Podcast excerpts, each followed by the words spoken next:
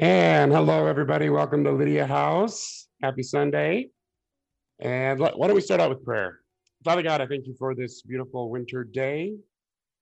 We thank you for our families and our church. We thank you for our jobs.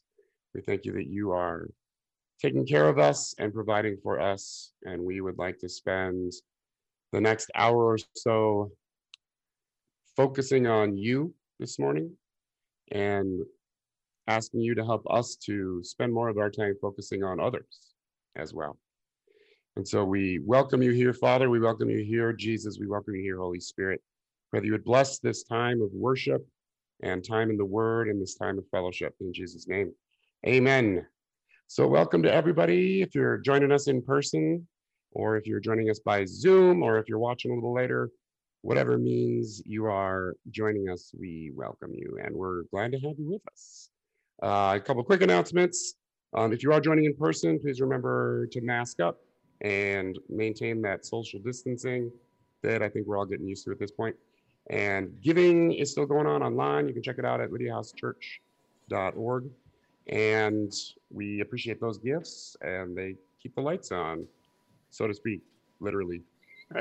And um, just a reminder that if you don't want to be uh, part of the Zoom or the recording to just act accordingly, you can always click off your video or mute yourself if you don't want uh, your house's background noise being involved in the service, which, uh, as a house with three kids, um, other than when I'm preaching, I usually remain muted unless I'm going to say something for that reason. And I'd like to pray for a little bit, as I'm sure you all have been this week, for our country and our nation during this uh, difficult, odd time that we're experiencing as a country. And uh, more prayer is needed. I'll just leave it at that. More prayer is needed. I think we all agree. And so I'd like us to take time to pray now. And if you're wondering why I'd like to do that, it's because I think there is something special about corporate prayer. Um, praying on your own is great. Praying with somebody else, it can be even better. But when we come together as a body to agree and to pray about things, that has an effect. And there are a lot of scriptures about that that we might go through sometime. Um, but I'd like us to do it as a body. So, Paul, if you're willing um, and you could start us out um, in a prayer for our country, that would be great. It's mandated.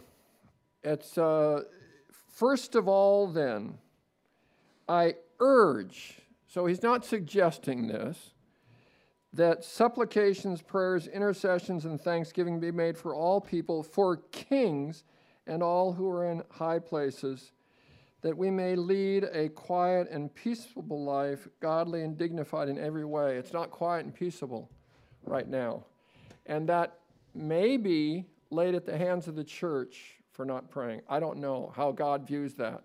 But we are called to pray. And so help me remember, help Nate and me remember that we do this every week when we come together and that we should do it as well in our own prayers. Last Sunday we sang this hymn. Listen to it, it's a prayer. Thou by heavenly hosts adored, gracious, mighty, sovereign Lord, God of nations, King of kings, head of all created things, by the church with joy confessed, God over all forever blessed. Pleading at thy throne we stand. Save thy people, bless our land. Listen to the third verse. Let our rulers ever be men, and would add women, that love and honor thee. Let the powers by thee ordained be in righteousness maintained. In the people's hearts increase love of piety and peace. Thus united we shall stand, one wide, free, and happy land. God, we're not there right now. We're sorry we have not prayed consistently for the nation. We are very sorry. We repent and ask that we would be consistent in our prayers for our nation and its leaders. We bless them now. We bless those who are stepping down and who are stepping up. We are concerned with where we are and where we are going, and we simply ask you to, uh, as the Lord over all lords, as the King over all kings, behind every president, you are there. And so we ask you to continue to rule in this land as we submit ourselves to you in Jesus' name. Amen. And Lord, we, we pray for that transition team in Washington that's very hard at work these days and from both sides. Paul shared just a couple of weeks ago about passing the baton in a relay match and how that's a tricky thing and an important thing. And I pray that that baton gets passed well and that the transition is, is good and uh, better than it has been maybe the last few times. Um, and I pray that you would bless those who are coming in uh, in Washington, whether they're freshman Congress people or part of the administration or other roles that might be appointed at a later time. Um, I pray for humility. When you get a new job that's high profile, uh, pride tends to follow as opposed to humility. But I pray that there would be humility on the part of our leaders. I pray that people would listen to you, whether they realize they're listening to you or not. I pray that you would put godly people in the midst of all those folks and in their own lives, that you can help um, guide our country in the way it should go. And Lord, we know you see everything from a, a very big picture of everything. And so you know where we've been, you know where we're going, and we trust you, Lord. We trust in how you're leading this country. We trust that you will help us to remember to pray for our leaders and to pray for our government and to pray for one another as well. And I pray that during this time, um, we will be talking about this later, but Lord, I pray for reconciliation. Mm-hmm. Reconciliation, yes, for our nation, but also for us and for the people we know. Mm-hmm. That if there have been relationships that have been strained in the last year, whether due to COVID or politics or whatever it is, that you would allow us to mend those relationships. Mm-hmm. Um, certainly for us in the church, we pray that that would be true and that you'd help us to do that, but also for for our friends and our coworkers and, and people we're in contact with that if they have relationships that have been strained or even broken, that you would help us to help them to mend those relationships and to bring mm-hmm. reconciliation. Yes. Father God, I believe that's your will for us for this year as a church. And so I pray that you'd help us with that. Some of us don't have a lot of experience with it. And so we thank you that you will teach us and that you desire us to have whole and healthy relationships. And Lord, for the rest of this time of worship now, we ask that you would help us to worship you and love you with all of our heart and all of our soul and all of our strength and all of our mind in Jesus' name. Amen. And so as we prepare our hearts for worship, we take just a moment now to confess, Lord, any sins that we have committed over the last week that we haven't confessed or anything that we maybe should have done or should have said and didn't. So let's just take a moment of silence to confess.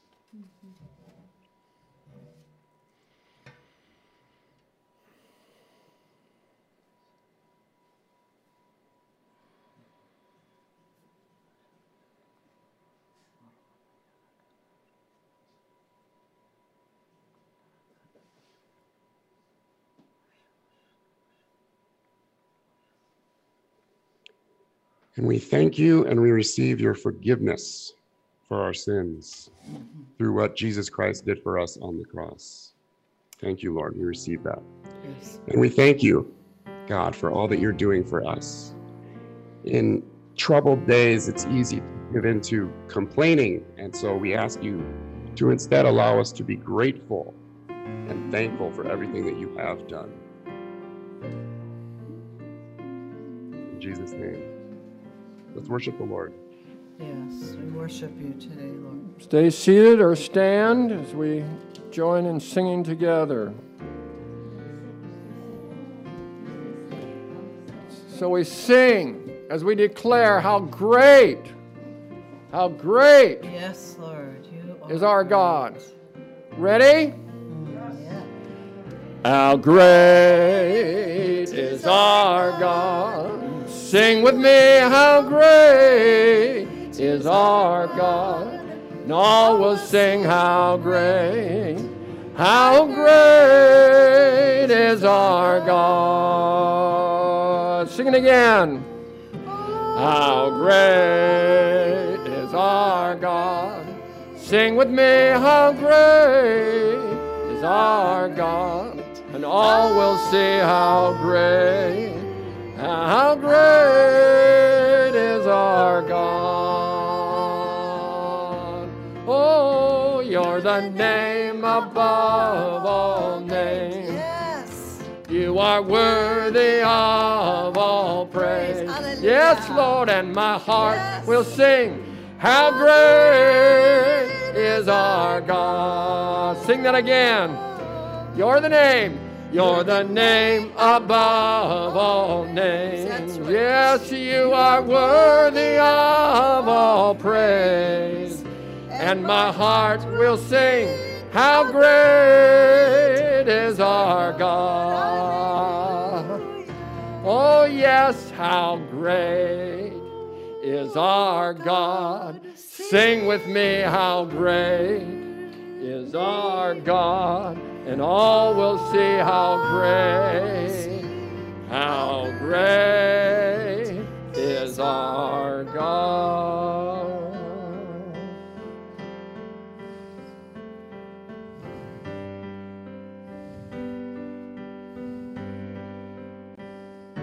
Then sings my soul, I my Savior God, to thee.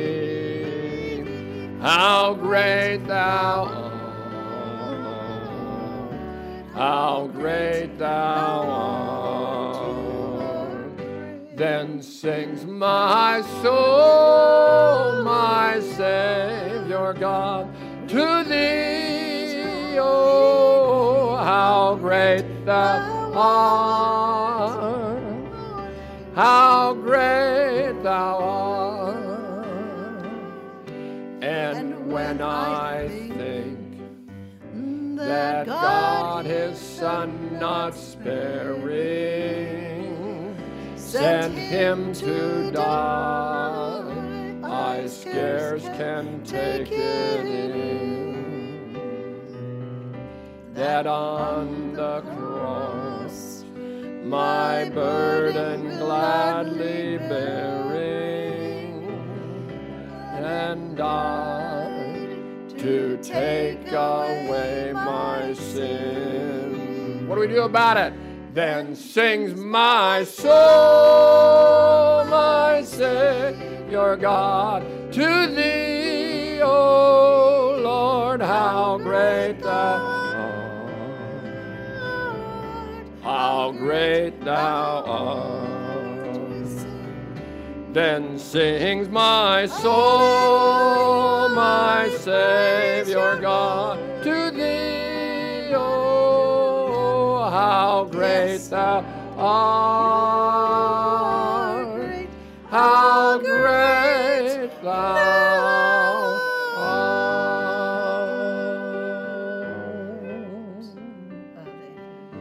Praise your holy name. Thank you for the privilege, Father, of praising you. Asked us to, and we do this as a privilege. We praise you. It's a privilege for us to praise you. Yes. Thank you. We see your, your greatness, your power. We also see your accessibility to us. That you are accessible. When we cry out, even before we cry, you yes, answer. Yes. Thank you. It's not true on the earth. The more important people are, the less accessible. You are the most important and you are the most Thank you. accessible. We praise you We that wherever we are, whatever we're doing, whatever our circumstance, we cry, you hear. You're immediately with us. Thank you. We marvel at that. Great is thy faith. You are faithful, Lord. O God, my Father. There There is no shadow of turning with thee. Thou changest not thy compassions, they fail not. As thou hast been, thou forever wilt be. Great is thy faithfulness, great is thy faithfulness. Morning by morning, new mercies I see. All I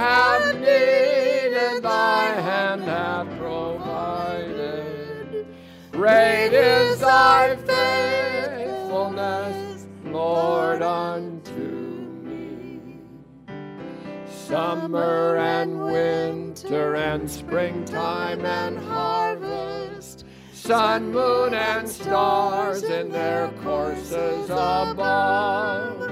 Join with all nature in manifold witness to thy great faithfulness, mercy, and love. Sing it out, saints. Great is thy faithfulness. Great is thy faithfulness. Morning by morning, new mercies I see. Hallelujah. All I have needed and hath provided. Great is thy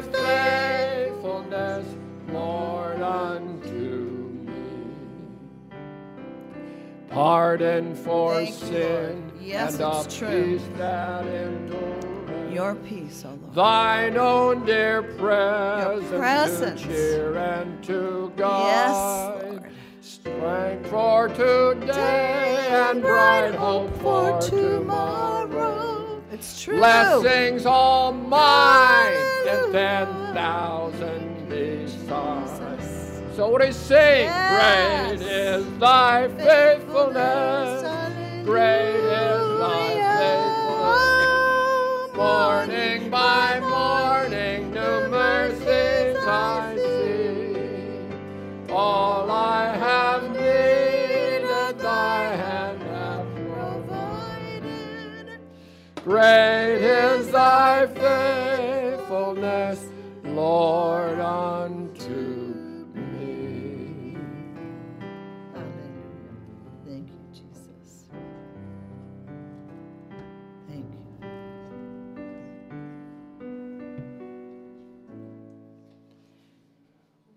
When I am down and all my soul is weary, when troubles come and my heart burden be,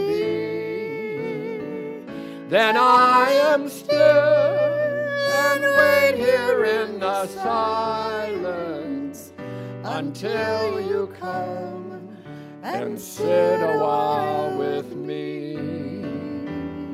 You raise me up so I can stand on mountains. You raise me up to walk on stormy seas.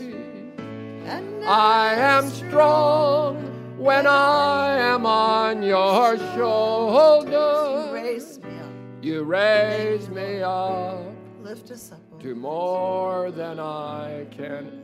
Anybody find that true this last week? Anybody get raised up by the Lord? How wonderful. There is no life, no life without its hunger. Each restless heart beats so imperfectly. But when you come and I am filled with wonder, sometimes I think I glimpse eternity. And you do. You raise me up so I can stand on mountains. You raise me up to walk on stormy seas. I am strong when I am on your shoulders.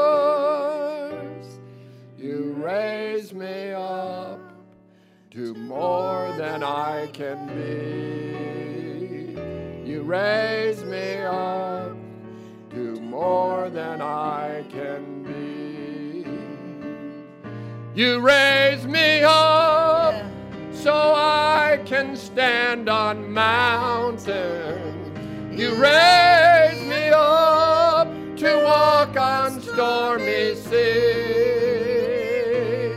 I am strong when I am on your shoulders. You raise me up to more than I can be. You raise raise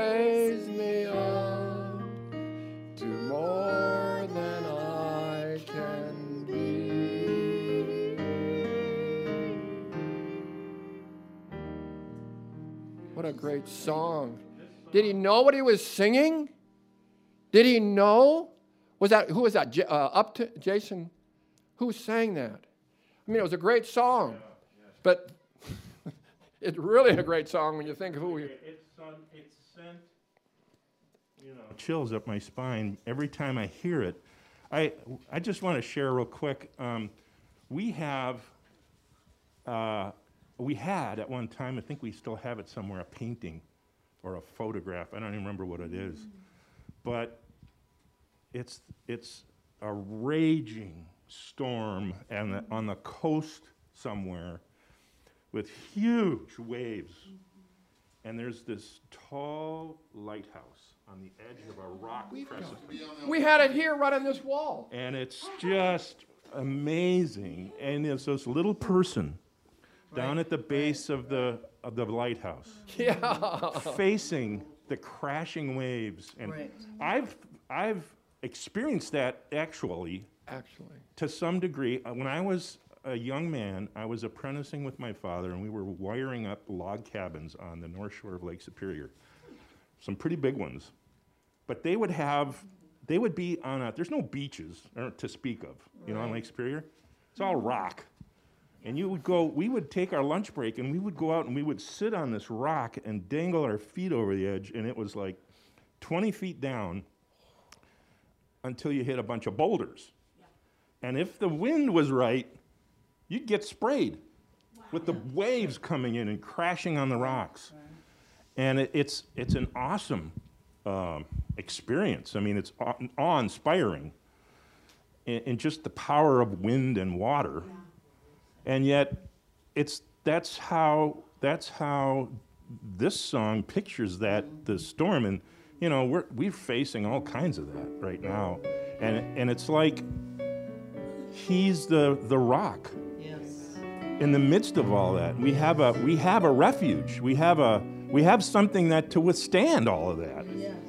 And it, it's not in ourselves, but it's so good to hear songs like this because there's so much uncertainty and so much anxiety inducing things going on. Kids, relationships, houses falling apart, cars breaking down, um, physical ailments, healing needed. Um, it- there's a lot. There's just a lot going on, and it's like, yeah, You raise me up so I can stand on mountains. You raise me up to walk on stormy seas. I am strong when I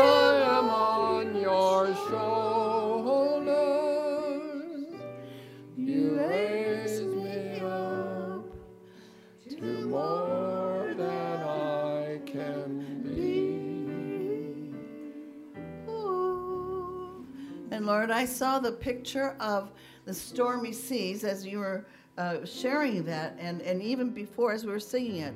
And the words are, I can walk on the stormy seas. Lord, that's impossible. That's, a, that's an impossible picture, except that if you are holding our hand, if you are calling to us, and you are right there with us, it is not impossible. And so we do cry out and call out for you. He is exalted, the King is exalted on high. I will praise him, he is exalted, forever exalted, and I will praise his name.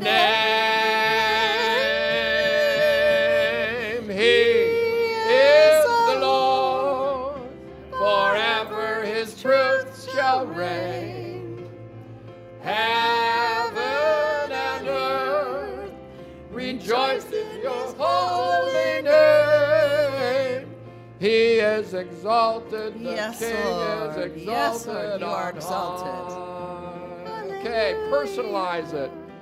You are exalted, my King is exalted on high. And I will praise I will you. praise you. You are exalted, forever exalted, and I will praise your name.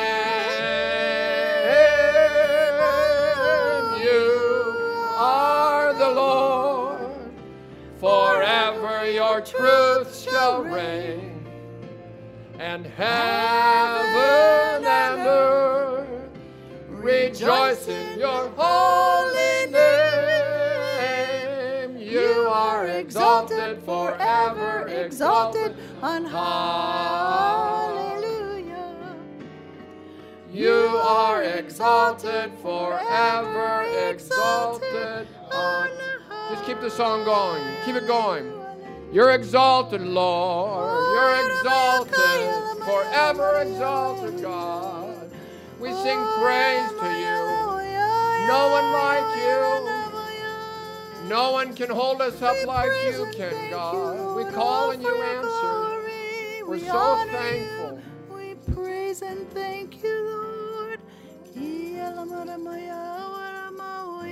You are exalted Yes, forever, Forever, exalted.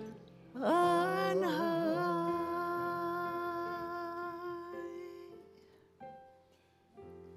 Let's pray for one another. Pray for those that need healing. Jesus. Raise your hand if you need healing. If you someone is close to you, just put your hand on them. Those that need healing. Let's pray. Let's believe. Let this season, let this year be a year when we see. We see what we prayed for. We believe that you're the exalted one, and therefore we can expect healing. You told us. You sent out your disciples. You said, Heal the sick, raise the dead, cast out demons. Freely you have received, freely give. And so we're just giving away whatever is within us. We have faith to believe for it. And so, God, I pray that you would heal people here. Heal people that are listening by Zoom. Heal people that are listening later on. Whatever their malady, whatever their situation, whether they're struggling in their body or in spirit, we believe that because you're a healing God, you say, ask and it will be given to you. So we're asking. That's We're not commanding. We are, we are saying, God, we're your kids. Would you, would you heal now? You. Would you heal Margaret? Would you heal Steve? Would you heal Naomi? Would you heal those that are here that's struggling with infirmities and need your healing touch? And we are so confident uh, as we ask, not in our own name, not in somebody's name that's important, but in the name of Jesus, the one who could always get your attention, the one who always stands with you, who's at your right hand. Yes, amen. Thank you, Lord. Amen. Stay where you are. Is there a word that the Lord has either given you recently or is giving you now as we're in quietness and in worship and in prayer? Anything He's stirring in your heart to share with us? If so, then uh, Tim has a mic and he'll give it to you.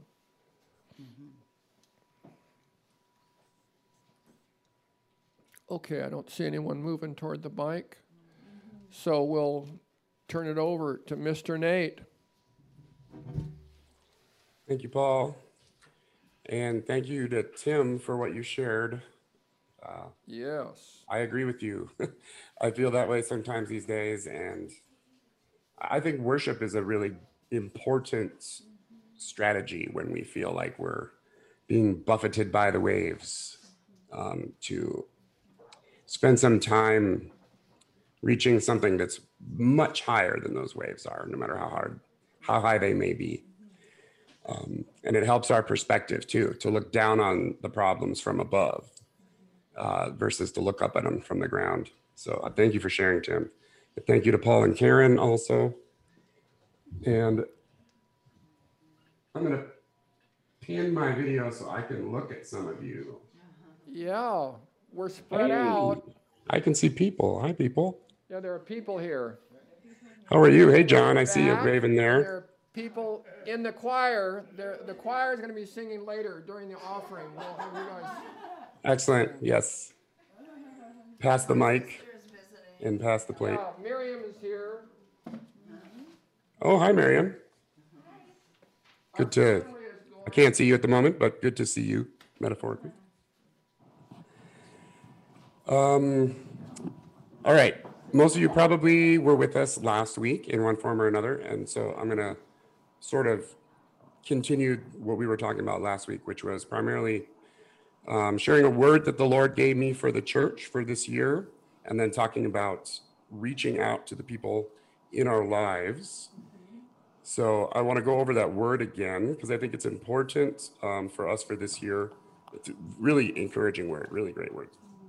If it were a terrible word, I maybe wouldn't repeat it. I don't know. so the Lord, when I was just seeking Him about this year, He said, "This is the year of the Lord's favor." Mm-hmm. And I shared last week that I had a little bit of trouble fully believing and accepting that, given you know the state of things. And then he continued, My favor will be upon you as you reach out to the people in your lives. Mm-hmm. And the favor of the Lord is huge. And I'll teach on favor sometime soon, um, really all that that means. But to have the favor of the Lord on you is good. It's very, very good. It, it supercharges and superpowers whatever it is that you're doing. And so the favor of my favor will be upon you as you reach out to people in your lives. You reach out to them Notice this is a conditional statement. If you do this, then you reach out to them, then watch me work, and you will be amazed. That is a really encouraging word. And as I was processing that, which I talked about last week, um, the Lord said, Am I unable to move in times of great difficulty? Obviously, implying I know I am not unable to move. Of course not. And if we look at the scripture, most of the time God moves, especially the biggest stuff, the most powerful stuff, it's always in times of great difficulty. And if you heard me preach in the fall about the great awakenings that have happened in the past in America, we were in times of great difficulty each in each case. Times of great difficulty. Things were not going well. And so I'm not going to say that when I look around and things aren't going well, I'm happy about it. I'm not saying that. But it helps me not to lose hope, to remember that it's in times of great difficulty that God tends to really move. And so that's what we're believing for. That's what we're praying for. Amen. And not just as a nation and revival and great awakening and that big picture stuff, which is great, but we also want revival in our church and we want it in our own lives and in our own relationships. And I think that's that's where this word is going. It's not like a macro word so much as it is, hey, the people in your lives, you, everybody here who's watching, the people in your lives, God wants to reach out to them, whether they're Christians or not. Friends, family, neighbors, coworkers, classmates, all that stuff. God has placed you in the lives of these people and he intends for you to reach out to them. Now, it's true that every time we talk to someone or interact with someone, the Holy Spirit within us does influence them no matter what, passively. I mean, he's not passive, but we may be passive. But the, the Spirit of God is still able to influence them because we carry the God of the universe with us everywhere we go. Amen. But what I'm talking about is being a little more proactive, a little more cooperative with the Holy Spirit and saying, okay, Lord, who do you want me to talk to? Who do you want me to interact with? Who's in my life? Who are you going to put on my heart for this week, for today?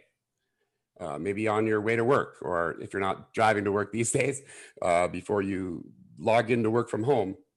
You know, is there anybody that I'm going to talk to today or I'm going to interact with today that you want to speak to? And you can take a minute to listen, maybe before you start that. Or maybe you don't know who you're going to come in contact with, but finally you talk to someone on the phone or chat with them or whatever. And you can say, okay, Lord, I'm talking to this person help me share your love with them somehow encourage them somehow um, show them some positivity if they're really down in the dumps whatever the case may be. And it doesn't have to be massive uh, great great. I'm glad you got the report in. So about jesus. Now what i think um, you know it doesn't have to be one of those okay? And we're not talking about street preaching, not that there's anything wrong with that, but we're talking about reaching out to people in our lives in a human way that is normal and conversational and allows us to show our love for them and God's love for them, which is, by the way, the same thing. When we show love to other people, it's God's love that we're showing them. And so, if in your if in your interactions with other people, you are, you don't know whether or not they felt love from you, then they probably didn't feel it from God either. Because God loves work, work his love works through us. Just like his power primarily works through us. And so we are called to go and to be a part of that process. And so last week I said, "Hey, I'd like we we made lists of people in our lives and all the people in our lives are people that God wants us to reach out to in some way or another. Not all of them every single week or anything like that. This isn't meant to be like a big burden assignment thing, but it is something that I think we are supposed to be involved in all the time. And so I gave you an assignment, a homework assignment, if you recall, to reach out to at least one person in your life over the week and just touch base or maybe encourage them or maybe ask if they have any prayer requests or whatever the case might be. So I'm going to give a minute now for folks who might want to share. Was anybody, did anybody do the homework and reach out to somebody this week uh, in a big way or in a small way? Uh, and you want to share what happened? He pauses. You're first. For someone to respond. And you can Um, pass pass a mic over Yeah, to mic over whoever wants to go first. Yeah. We're gonna start. Who's next? Raise your hand. Well, as far as unbelievers, um, actually, the Lord, I did the assignment the day before you gave the assignment. so I'm going to count it as that because I I can't fault that. There's a young man who um, he was a good friend of one of our daughters who's not walking with the Lord, and he doesn't know the Lord.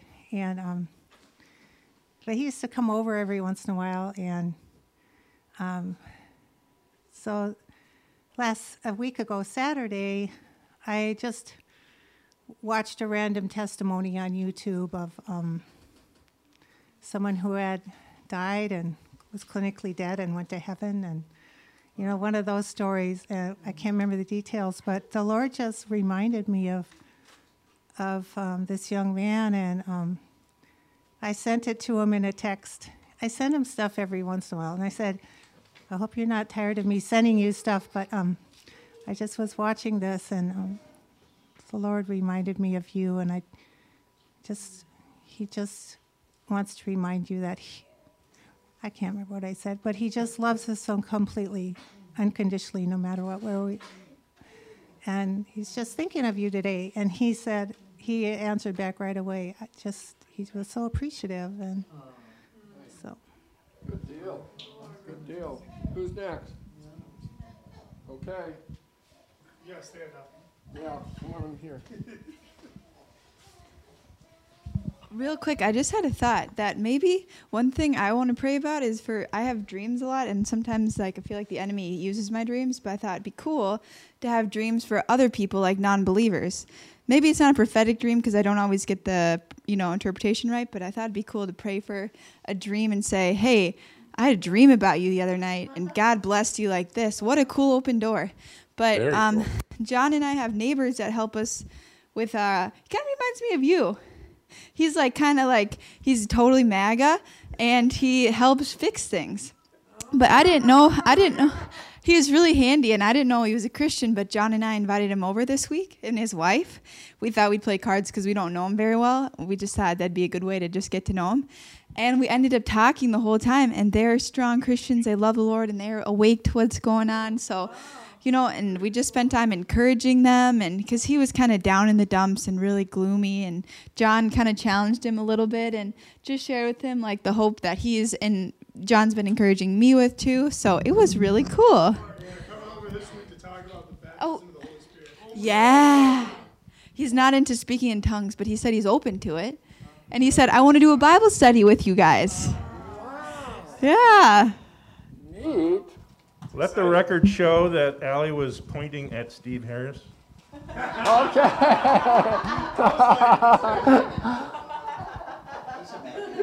well, because Allie stood up, I'll share next because I, I called her dad on the phone and uh, said any chance we could get together. Her dad, according to John, is a super, super athlete. So I talked to him. I found out, yes, he is. He's, he's uh, outstanding. Almost went pro in baseball and uh, other sports, even golf. So uh, I, I've always enjoyed athletics, so I, I want to reach out to him for that reason, but also because Allie said that he's not there yet. His, her, her mom is, but her dad isn't. So uh, I called him, and then uh, when he didn't get back to me, I called him again, second time. So uh, we'll probably get together in another week, and we're going to talk about Jesus and athletics. So, in that order. So I had written down four things, Nate, and uh, that was Tom, and then I wrote down Jeff Goldstein, who was Adam's dad. I called him twice and didn't get through to him. I wrote down Andy because I went to the um, uh, get my car uh, oiled, and the guy's name was Andy, and I left thinking I didn't talk to him. I want I was thinking that I was going to ask him if I could pray with him, but I didn't. And so I tried calling him back, but I missed him. But I want to stick with the Andy one. The fourth is my neighbor. I was looking for them to be outside, and they weren't, so I didn't get that one. But I got I got through to Tom. Who's next? Anybody? Okay. Anybody in the choir? Okay. All right.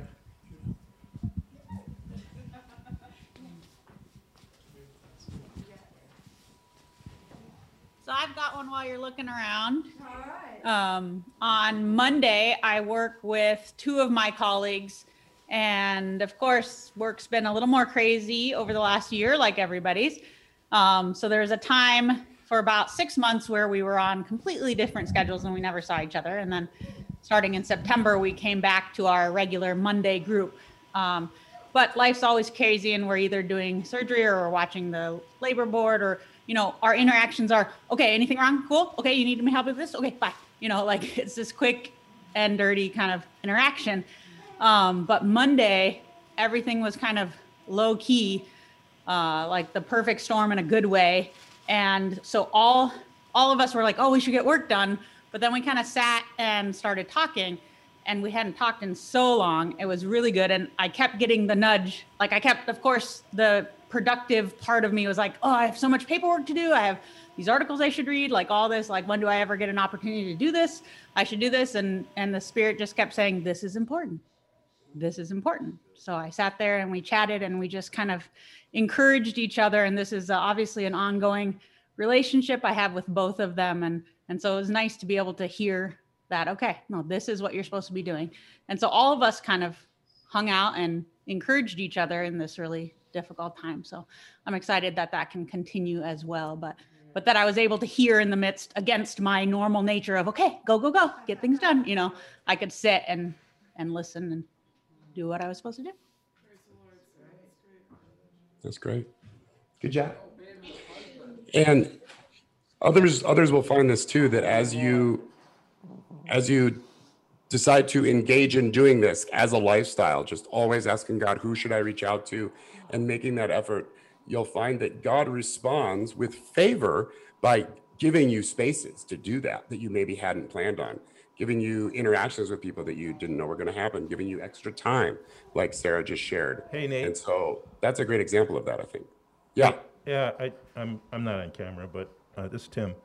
Um, I, what the Lord is showing me, see, I, I've been accused of liking the sound of my own voice. So I, I'm a talker, but I- it's almost as important to be willing to listen as it is being willing to, to impart.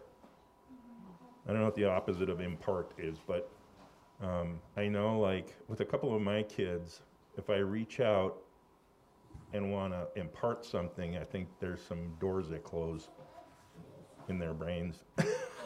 but if I'm willing to listen and just say, "How you doing?" and and and then and then just keep listening because that, that's that's not natural for me. Um, you know, you've probably all heard or met or interacted with people that it's this one-upsmanship. You know, oh, that happened to you. Well, you know what happened to me, and and I fall into that a lot. but at work, with my kids, that that's that's a um, that's a thing I need to learn and, and practice more is just being willing to listen. That's good, Tim. And even when we are doing that, and like, I think you're like me, Tim, that you think, oh, well, I need to specifically say something here to make a difference in this conversation, right? But remember, the God who created the universe is inside of you. And you simply being in contact with this person, the presence of God is now affecting them, it's influencing them, even if you're not doing a lot. And sometimes you simply listening while the Holy Spirit does work that you can't see and don't know about, that might be exactly what's supposed to happen. It could be more powerful. And not getting in the way of the Holy Spirit, exactly. And for those like Tim and myself who are tend to be talkers, um, I think I've been convicted multiple times that I'm getting in the way of what God's trying to do. and that I actually need to take a step back and let Him work more um, in the conversation or the interaction.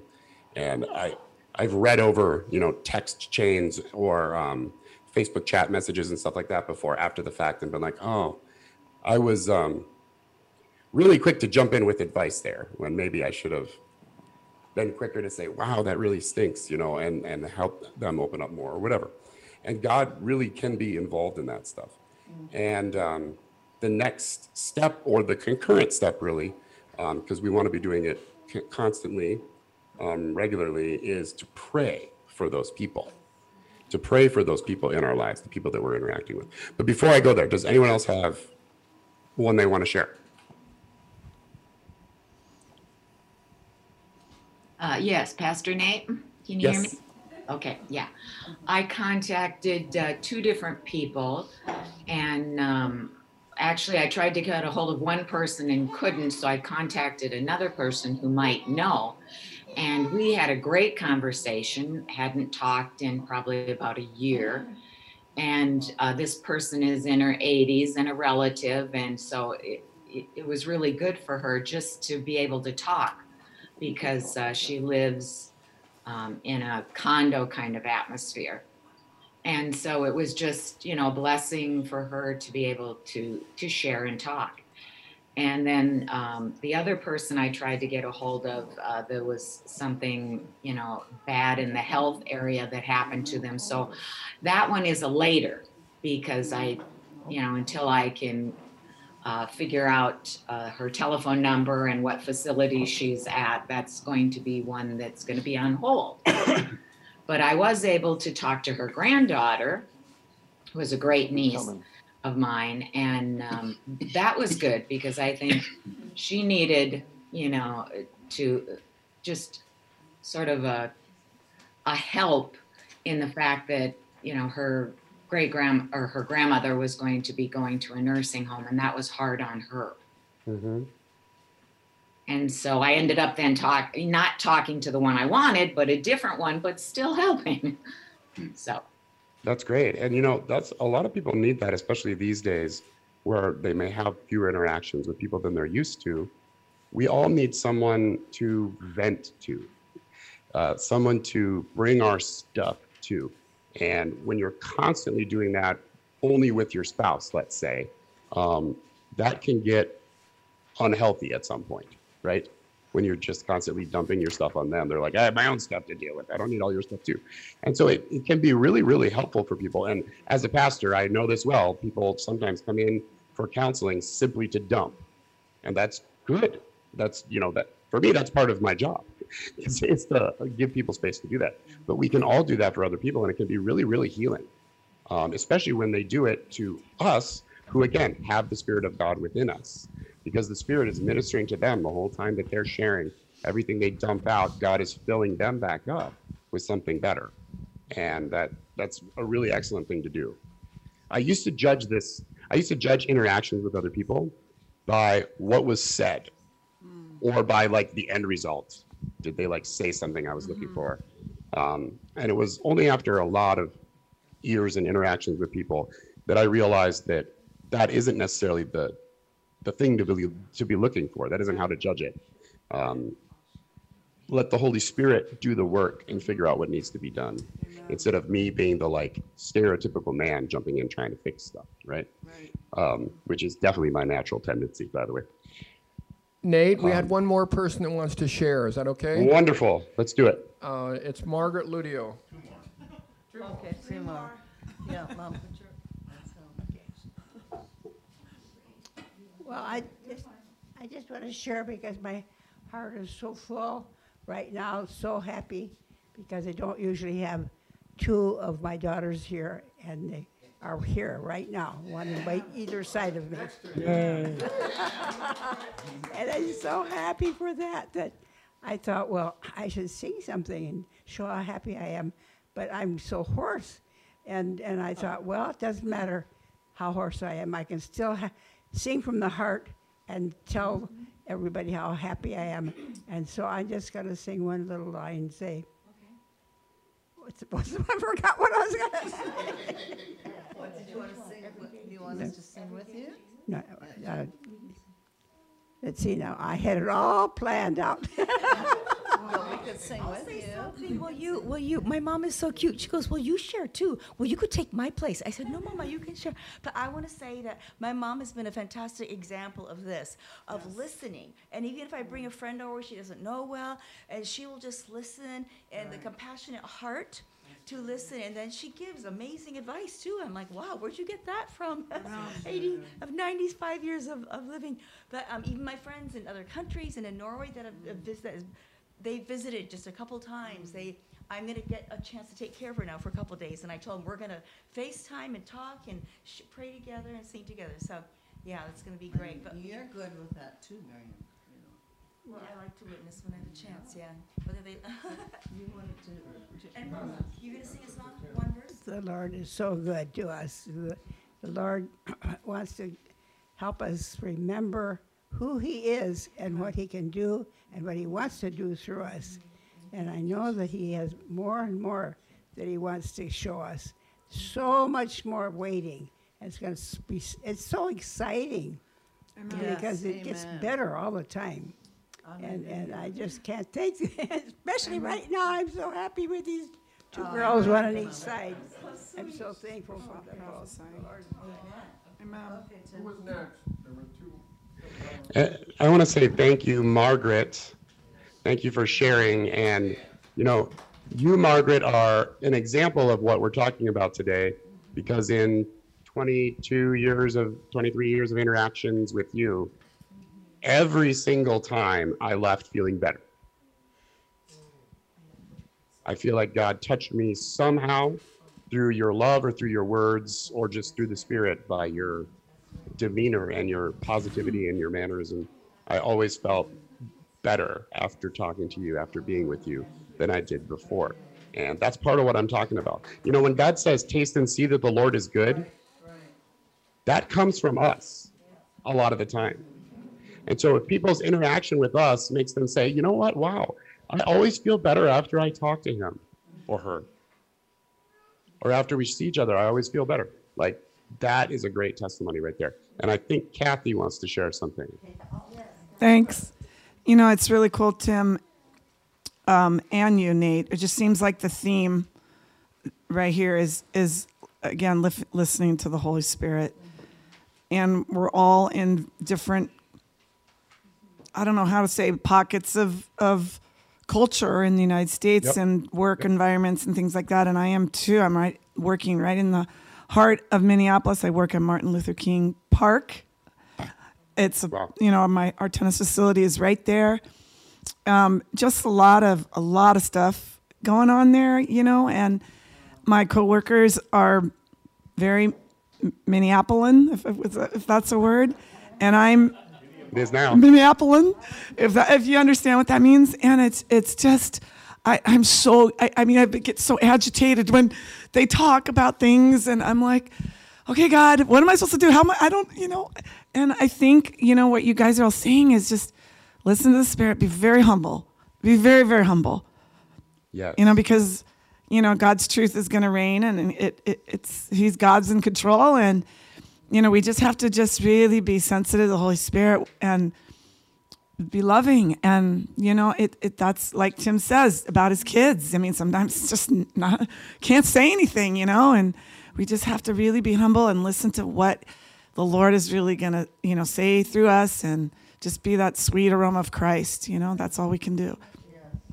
That's so great, Kathy. And thank you for bringing up that humility point because it's really a big point. Yes. Um, oftentimes, we as Christians, and I have done this, folks, a lot.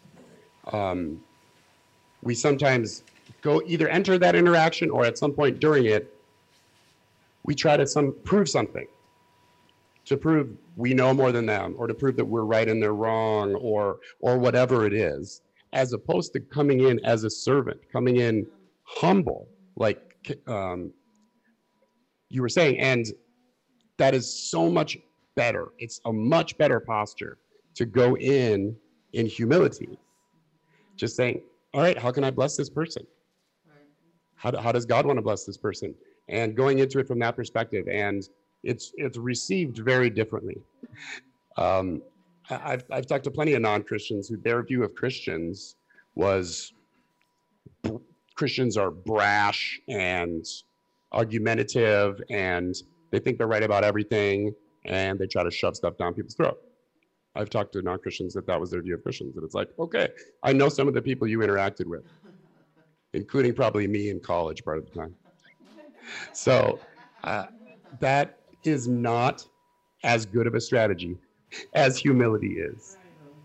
So, and I and I hear you. Uh, it can be difficult sometimes sometimes people talk to us, especially if they're not Christians, and we're just like, I have no idea how to relate to you. I am on a different planet than you entirely. And, and but that's okay. You know, if you go to another country and, and minister to someone who's of a totally different culture, it's very similar to that. But you can still minister God's love to them and you can still bless them and you can still um, bring the Spirit of God into their life and into that situation without knowing a whole lot or understanding a whole lot about who they are, right? And, and I've I've been in places here in these states where I definitely felt like a foreign foreign missionary, and Minneapolis might be one of those. Especially when we lived in Minneapolis, because we were in Little Africa, and it, we we did feel like we were in the mission field. Um, it was really cool, but it, it also was challenging and eye opening in a lot of ways. Can Anybody we, else? Can we pray for Kathy? Please, Karen, why don't you do that? Well, I mean, you, you said where you're working, and you um, told us uh, just generally uh, what, what could be going on. And we don't know everything, but Lord, you know everything. So we praise and thank you that you have placed your servant, your daughter, a shining light Lord, Father, we, we uh, believe that through your Holy Spirit, you will give Kathy your wisdom, your discernment, put your words in her mouth, and just at the right moment that you will do this, so that she will almost be startled with what she herself said, because it was something you gave her right when she needed it. Yeah. Father, in protection, we want to um, ask you for your angels of protection, your presence, so that uh, there, if there are situations where Kathy might feel maybe uh, the enemy coming in, uh, we know the enemy's all around, but that uh, she would see your light, which is greater than any darkness that's there, uh, and that others would see this. Others would be um, uh, startled, re- really, uh, and, and they won't know how to uh, how to react or act, and they will change, or they will come up to Kathy and and uh, their whole demeanor will change. Um, thank you, Lord. Turn hearts to you, Father, in Jesus' name, for your glory. We pray. Amen. Thank you, Kathy. Thank you, Karen. And if you want to grab this handout sheet that I saw Paul hand out, Um, this was in the update email that went out this week. And uh, we're going to look at it today and we'll probably look at it again um, next week. But I'm just going to go through some some tips and tricks, I guess you could say, to use kind of internet jargon these days. Tips and tricks for changing the world through intercessory prayer. Um, prayer is a key component when it comes to our interactions with other people, whether we're talking about Christians or non-Christians, people in our family, friends, neighbors, et cetera, et cetera. As we interact with these people and as we make a conscious, concerted effort to reach out and to share the presence of God with them, to share the love of God with them, to bring them bread, as we learned about in Luke 11, with the man who goes to his neighbor to get bread to bring to his friends. So we go to God to get the presence of God to bring to our friends and to people in our lives. And an important component to that is prayer. And that's the, the type of prayer that we call intercessory prayer. Intercessory prayer is the, um, the kind of prayer that we use when we pray for other people. And we're going to talk more about intercessory prayer next time. But um, in uh, Ezekiel 22, God is searching for someone to stand in the breach he says, to stand in the breach or stand in the gap. And the breach that he's referring to there, a, a breach is a area of land in between two armies. So back then, armies would just line up, and as soon as they were ready, one of them would charge, or they'd both charge, and they'd smash each other and kill each other for a while, and then they'd back up and do it again. Um, that was before war became civilized, and we just push buttons to kill people. So the breach was the area in between the two armies. And God says he's looking for someone who is willing to stand in that breach between the opposing forces. And that is what intercessory prayer is. Intercessory prayer is God's call to us to stand in between the person we're praying for as sort of a defense for them praying, and the enemy, quote unquote, could be any number of things. It could be a circumstance that they're in right now. So we're praying against that circumstance or for a path through that circumstance. It could be God. And you're saying, wait, wait, God's not an enemy. Well, if the person isn't a Christian yet, they're in opposition to God still. And so we're interceding on their behalf for God, asking for grace, asking for mercy, etc. We also intercede to the Lord for them. Again, not, a, not in the sense that God is opposed to them or an enemy, but we come to God and we ask God to bless them. We ask God to do certain things, to reveal things to them, etc. And we're going to look at some of those here in a minute. Uh, the Bible says that Jesus lives to make constant intercession for us to the Father. So that's what Jesus is doing right now. Jesus' current job description is full time intercessor for us, those who are in Christ. So he is standing in the gap for us at all times. And he asks us to do that for others, for other people. And so that's that's what intercessory prayer is. It also could be the enemy, of course. It could be the enemy, the devil, whatever, um, spiritual darkness, something like that. And we are standing in the breach between the person we're praying for and that darkness, and we push it back on their behalf. Amen. I think we've all probably heard some sermons on intercessory prayer before, and we'll talk about that more next week. But this week, I wanted to run through this sheet because this is a great thing, by the way, to maybe stick in your Bible or put in that area of the house where you do your prayer. Um, because sometimes it, it's easy to forget the kind of things we should be praying for. And this isn't like a you must pray all of these one after another form magic formula. There's there's no magic here, but there is supernatural power here. Because this is scripture, and this is the points, some of the points in which the Bible teaches us to pray for people. And uh, I think these are all pretty important ones. So I'm going to go through this uh, and then we'll talk about it a little bit. We can talk about it again next week as well as we continue it. So the first one on this list, as we pray for these people in our lives, and we might pray for them ahead of time, and then maybe we have an interaction with them. And after we do, after we talk to that relative we haven't talked to in a year, then we definitely want to be praying for them because that was God opening up a door, right, for us to talk to them, for him to have an influence in their life. And so then it's on us to follow up on, with that. I'm not the best at follow up, by the way, but it's on us to follow through with praying for them then. And then God might take it to a next step. He might reveal something to you specific on how to pray for that person. And so these prayers are, are a part of the process and they're really helpful. And sometimes if there's someone who you haven't been able to interact with, or maybe there's been a break in the relationship at some point, then these type of prayers will open that, those doors back up. And you might find the person is willing to talk to you when they haven't been in a long time. And I have tons of stories to that effect. Um, so the first one I put, we can pray in faith and in confidence.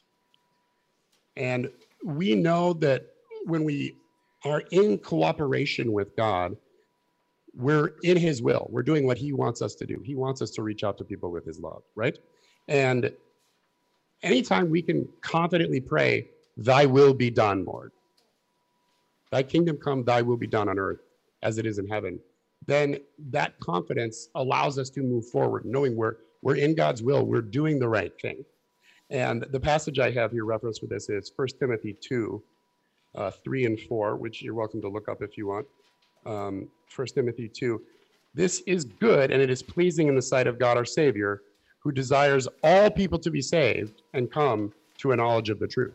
And so, even if we're praying for someone who isn't Christian, it is God's will for all people to be saved and come to a knowledge of the truth, period. No matter who it is we're interacting with or praying for, God wants them to know Him. It is His desire that they be saved. And so we can go in full confidence when we pray for them, when we interact with them, knowing what God wants, and to come to a knowledge of the truth. And whether the person we're interacting with is a Christian or not, praying the truth over them is very important. And so we know that God wants everyone to come to a knowledge of the truth, the truth in their lives, the truth of who God is for them. And so it could be someone who, I'm just going to pick an example, someone who is having real struggles in their marriage and doesn't believe there can be reconciliation with their spouse. Okay?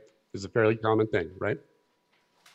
Well, we can pray with confidence that God wants to bring hope back into their hopeless situation.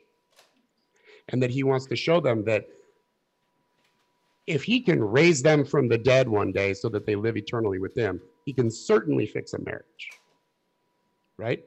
And so we can pray these things for them in confidence, knowing that God wants them to come to a knowledge of the truth. And if there's an area that they are not in the truth right now, like believing the lie that this can never be fixed, believing the lie that I can never forgive, th- those are the kind of lies that people believe at some point in their journey. And if you believe and listen to those lies often enough, then then you get a little messed up and you start living like you don't have hope, living like God's not God, like he's not powerful, like he can't do something.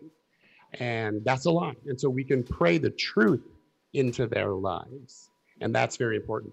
And when we do that, when we intercede for people, when we pray truth into their lives, that has an actual real world effect. This is not sending hopes and prayers in response to a Facebook post of someone in trouble. Okay? We're not sending hopes and prayers.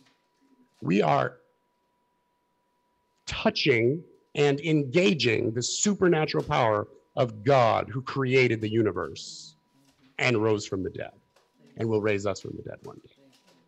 That same supernatural power is at work through your prayers. So this is serious stuff and it has real effect in the world. So we can pray with confidence, we can pray with faith. And the next one, we could pray that God would lift the veil of deception and reveal himself to them. And so this is another example, um, like the example I just talked about. So if someone is in a hopeless situation, they don't believe God can heal them, they don't believe God can reconcile them with the person they're in broken relationship with, don't believe God can come through uh, in their job or provide for them. They're having trouble with provision, they don't believe God can provide for them. Those are all lies, right? Because God wants to do all that stuff. And so we pray that the veil of deception would be lifted from them so they can see God for who he is, see the truth of what's going on. And again, this is true whether we're talking about a Christian or a non Christian. Someone who is not yet Christian, by definition, has a veil of deception, the Bible says, over their eyes. So they can't see Christ for who he is, because Christ is the image of God, the very image of God himself. And if they can't see that, it's because there's, there's something in the way. And we are called to pray that God would remove that. And again, this has real world effect. And I have seen this happen in people's lives, gang. People who are really deceived about one thing or another. And you just pray and you pray and you pray and you pray. And pretty soon, next time you talk to them, they're like, well, you know, I've actually been thinking maybe this is true. And you're like, what?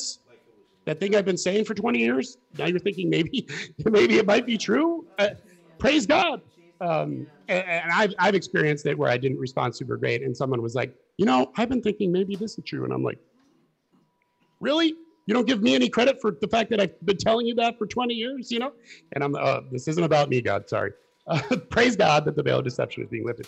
So I want to read the, the scripture from here, uh, 2 Corinthians 4, verses 3 through 4. And even if our gospel is veiled, it is veiled to those who are perishing, those who aren't saved yet.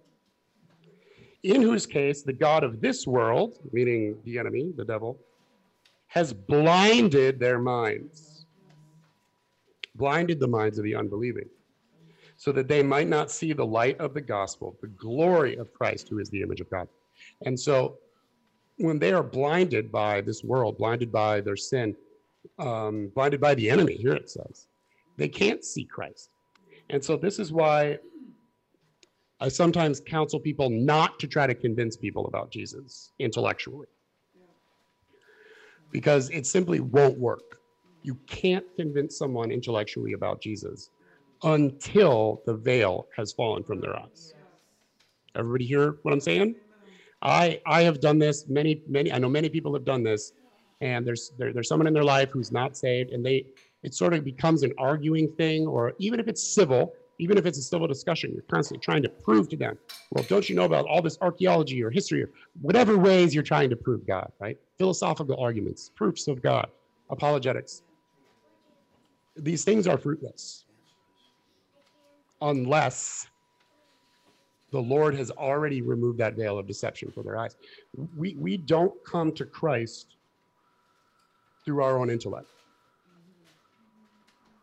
We don't come to Christ even through our own decision. We come to Christ because he comes to us and he reaches out to us with his grace.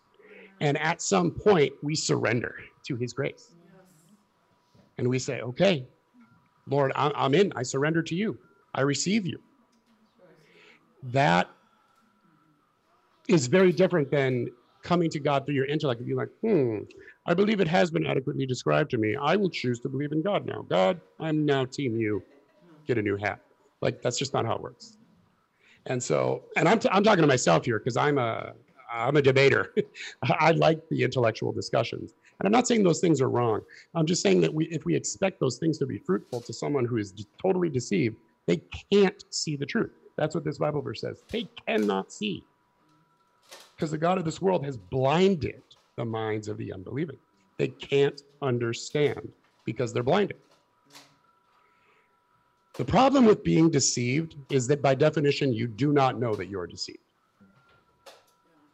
If you know you're deceived, then you're just consciously believing a lie. That's different. And there are certainly people who do that. We call it usually being in denial. But if you're deceived, you don't know it. So these folks, they don't know they're deceived. They think they're right. They have adequate reason for why God can't help them in this situation or why they don't believe in Jesus or whatever it is. And so they don't realize that. And so we, though, can pray against that and we can pray that those that veil would come down. And I've seen this happen, folks. I've seen it happen. God works through our prayer. God works through our prayer, and He can bring the veil down and once that happens, and you see, you, you might see an opening, so to speak, in their life or in conversation, all of a sudden they seem a little more open to maybe being willing to think about God than they were before. And I, have experienced this a number of times, one of which was my great uncle who fought in World War II and uh, was a really cool guy, uh, bit gruff, uh, some would say grumpy, um, but I really liked him. And even when I was a kid, I would share Jesus with him because he was not saved, and he was uh, vocally not saved. If you, I'm sure you all know some folks like this, right? Oh, Who- They don't believe, they don't believe in God and they let you know All know, the time. they let you know they don't believe in Yeah. God. My landlord was like that. And uh, years would go by and I'd share the Lord with them and with him and he would he would smile and nod and be like, okay, okay, thanks. Not for me though. You know, he was nice about it. He didn't argue probably because we were children and even he knew that you don't yell at kids for doing something they think is right. Um, but we would still do it every year, every year, every year. And uh, just a few years back, went over to visit him, had prayed prior to it quite a bit. I knew I was going to go see him, prayed, prayed, prayed. Told my brother I was going to go see him. He lives out of state. He was praying. Um, we would pray and sometimes even fast before we would see him because we knew this was an opportunity to share the gospel with him. And I was blown away because out of nowhere, he goes, You know, Nate, you can't get to my age without thinking that there really must be a God of some kind. And if I were a cartoon, my jaw would have hit the floor. I think it almost did, even though I'm not a cartoon. I was so blown away. It was nuts. I'm like, who are you and what have you done with the great uncle I've known forever? Because this was awesome. And so I has I uh, uh, resisted the urge to jump in, um, and I just kind of let I gave him some you know some line, and I let him share. Well, what do you mean? You know, and and he started sharing, and somehow, some way, supernaturally, over the at that point like 92 years of his life, God had never given up on him. God was always following him, searching after him, reaching out to him with his mercy and with his grace. God never gave up.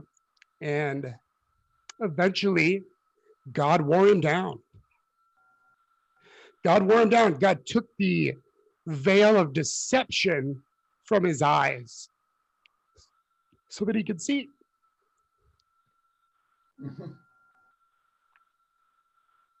It's great. Um, Pause. Is, uh, who's, uh, His uncle. is that uh, Karen's side? So, yeah, this was my great uncle. Who knows? Who knows? My dad's uncle, yeah. I did I did his funeral um two years ago. And I was able to share to other pre-Christian relatives about Bud's journey, how he went from being very much against God to becoming a Christian.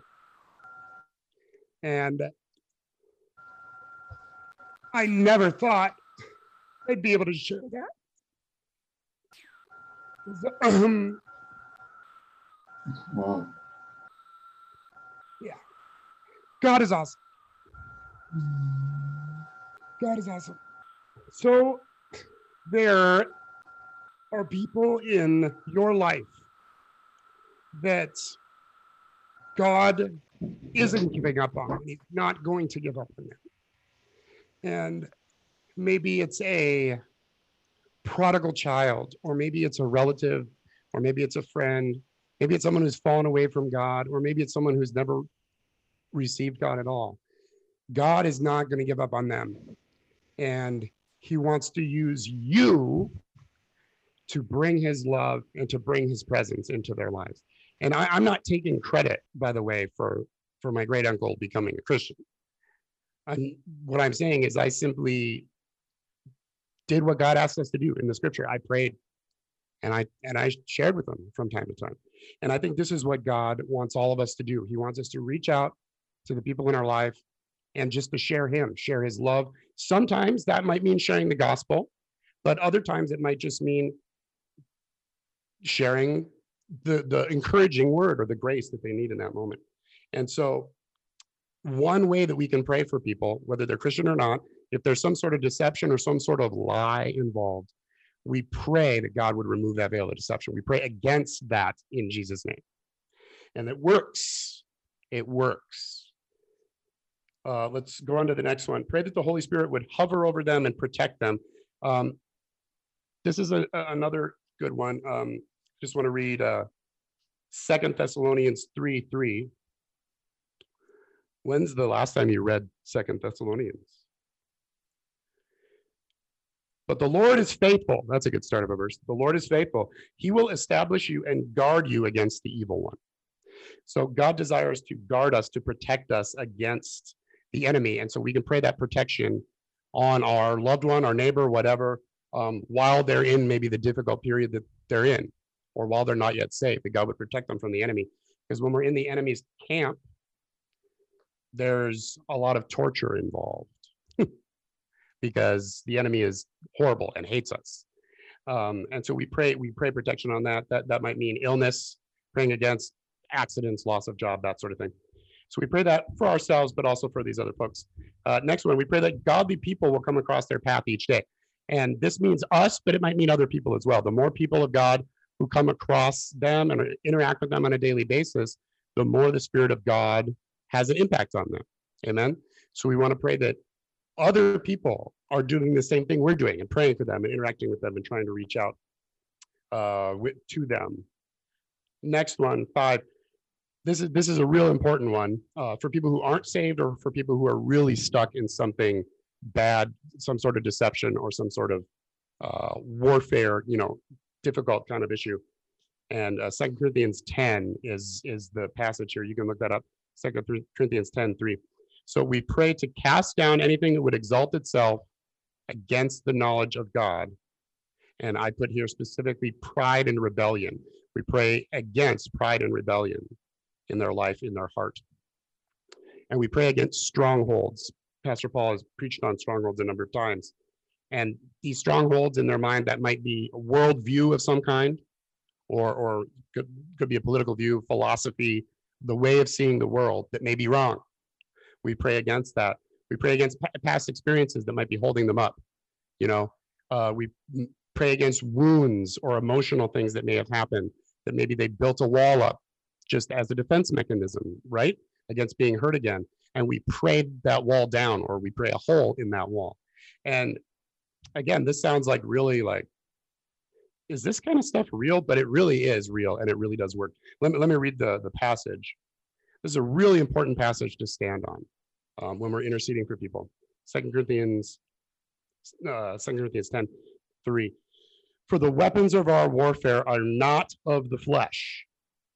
So when we fight for others, when we stand in that gap and fight, we're not fighting with fleshly weapons. We're not fighting against people, and we're not fighting with earthly weapons. We're fighting spiritually.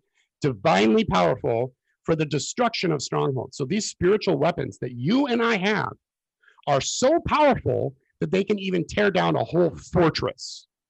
Imagine that one soldier tearing down a whole fortress by themselves. That's the stuff of legend, right? You, there would be stories and songs about that warrior if that really happened. And that is what we are called to do and what we are given authority to do in the spirit. We are given authority to tear down other people's strongholds. Very cool. And I've seen this happen. Uh, we are destroying speculations. So people's ideas or philosophies, oh, I think the world works like this. I think God is like this. I think, I think, I think. We are coming against all those I thinks. And that's part of the deception, right? We are destroying speculations and every lofty thing, every high ideal, every worldview, every anything that would come up against who God is, anything that would come against understanding God as he really is. Everything raised up against the knowledge of God. And we are taking every thought captive in obedience to Christ. And we do this for ourselves. We take every thought captive. But did you know that you can actually take evil thoughts captive from other people? sometimes we come into contact with someone who's believing a lie and they're doing a lot of these days they call it negative self-talk right or they're they're believing something bad and they keep bringing it up and bringing it up you can in the spirit pray for that person and bind that lie in jesus name i bind the lie that god's never going to come through for them which is what they believe because of their experience or whatever and we can take that thought captive throw it in jail um, and make it obey christ and so all of these things you'll see are done in the spirit, and many of them pertain to people's minds.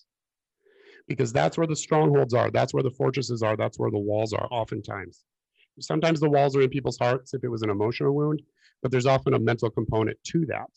And so we pray that God would be renewing and changing people's minds. And again, Christians or non Christians. Uh, number six, pray to bind Satan from taking them captive, to bind all wicked thoughts. We talked about that, and lies Satan would try to place on their mind. This is such a big one.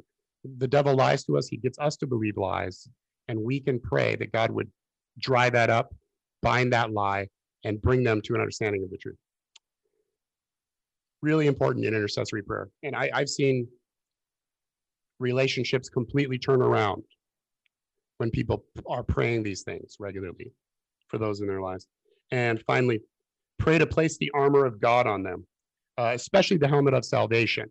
And I say that because the helmet covers our mind, right? And a lot of these have to do with our mind.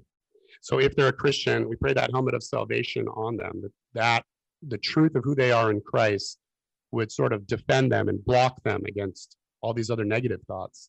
And if they're not yet a Christian, that that understanding of that salvation is there and that they can receive it um, would would be a part of their lives.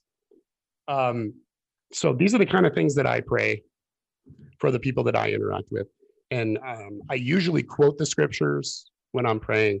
Um, again, that's not like magic words or something, but the word of the Lord is powerful. Amen. That's what the sword of the Spirit is. The sword of the Spirit is the word of God, the word that God speaks to us about a situation.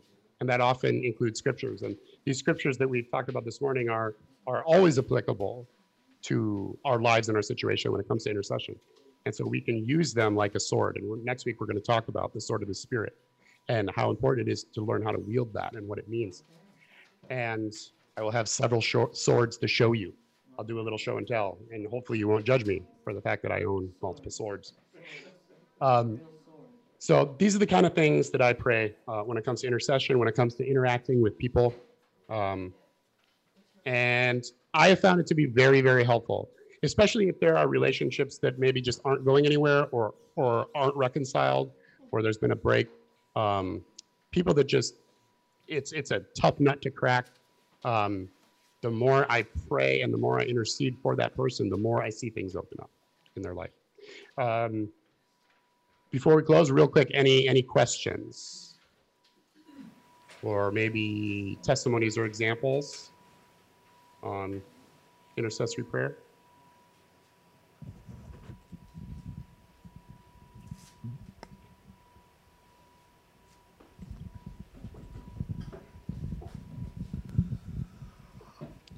Nate, I really appreciate learning that Oh, new stuff today. Um, it reminded me uh, last week one of my one of my delivery guys we had to switch vans, and um, when I got back to him, I had forgotten to do the tilt and and telly back to his position, and I I, I said Cody, you know, I forgot to put the tilt and telly back to your position. He goes, that has tilt and telly. I mean, for the steering wheel, you know, he could adjust it. He knew that he could adjust it up and down, but he didn't know he could pull it in and out. And it made it so much more convenient for him to drive. And I mean, when you added, that was like you adding that. I had no idea you could take a thought captive that someone else is laboring under a negative thought. That you just added the, the telescoping uh, addition to the tilt wheel. I mean, it was so helpful. I, it's so encouraging. I had never heard of that before, and I, I really appreciate that. Thank you. Good, good. Well, I, I encourage you to, to look up that scripture, Steve, as I know you like to study the word, um, and look into some of these a bit. Um, they're really encouraging when it comes time to pray for people. And praying against lies and deceptions are, is that's one of the biggest things we do in intercessory prayer is is pray against those things. And it's a I, I could spend an hour telling you stories about you know different experiences I had with this that have amazed me. They shouldn't amaze me anymore because they happen so often, but uh, there's been so many of them. Um, but I want to uh, honor our time, and I'm going to um, pray us pray us home now, and then we'll spend some time sharing for those who want prayer after that. Father God, we thank you for the people you've placed in our lives. Father God, we thank you for our family our extended family. We thank you for our friends. We thank you for our neighbors. We thank you for our, our housemates. We thank you for our coworkers, classmates, people in our kids' events, and other parents. And we thank you for all the people that you've placed in our lives. And we ask that you would help us to become even more diligent about cooperating with you into reaching out into their lives and making a difference. And Lord, give us the the courage um, to keep reaching out and keep blessing people, even if we don't see immediate results. That you would help us to to have perseverance and to keep blessing people. I pray that this next week, for all of us, that you would um, bring people to our mind, that you would show us who it is that we should reach out to. Maybe it's the same person as last week, a different person, maybe a couple people. And that we wouldn't be afraid to to talk or to reach out.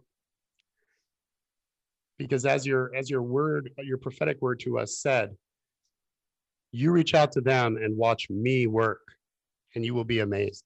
So, Lord, as we reach out to people, we look forward to watching you work in their lives. And we look forward to being amazed at the things that you do.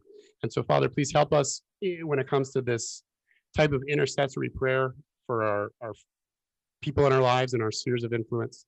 Pray that you'd continue to grow us in this and, and show us how to do it. And we pray all these things in Jesus' name. Amen. And may the Lord bless you and keep you.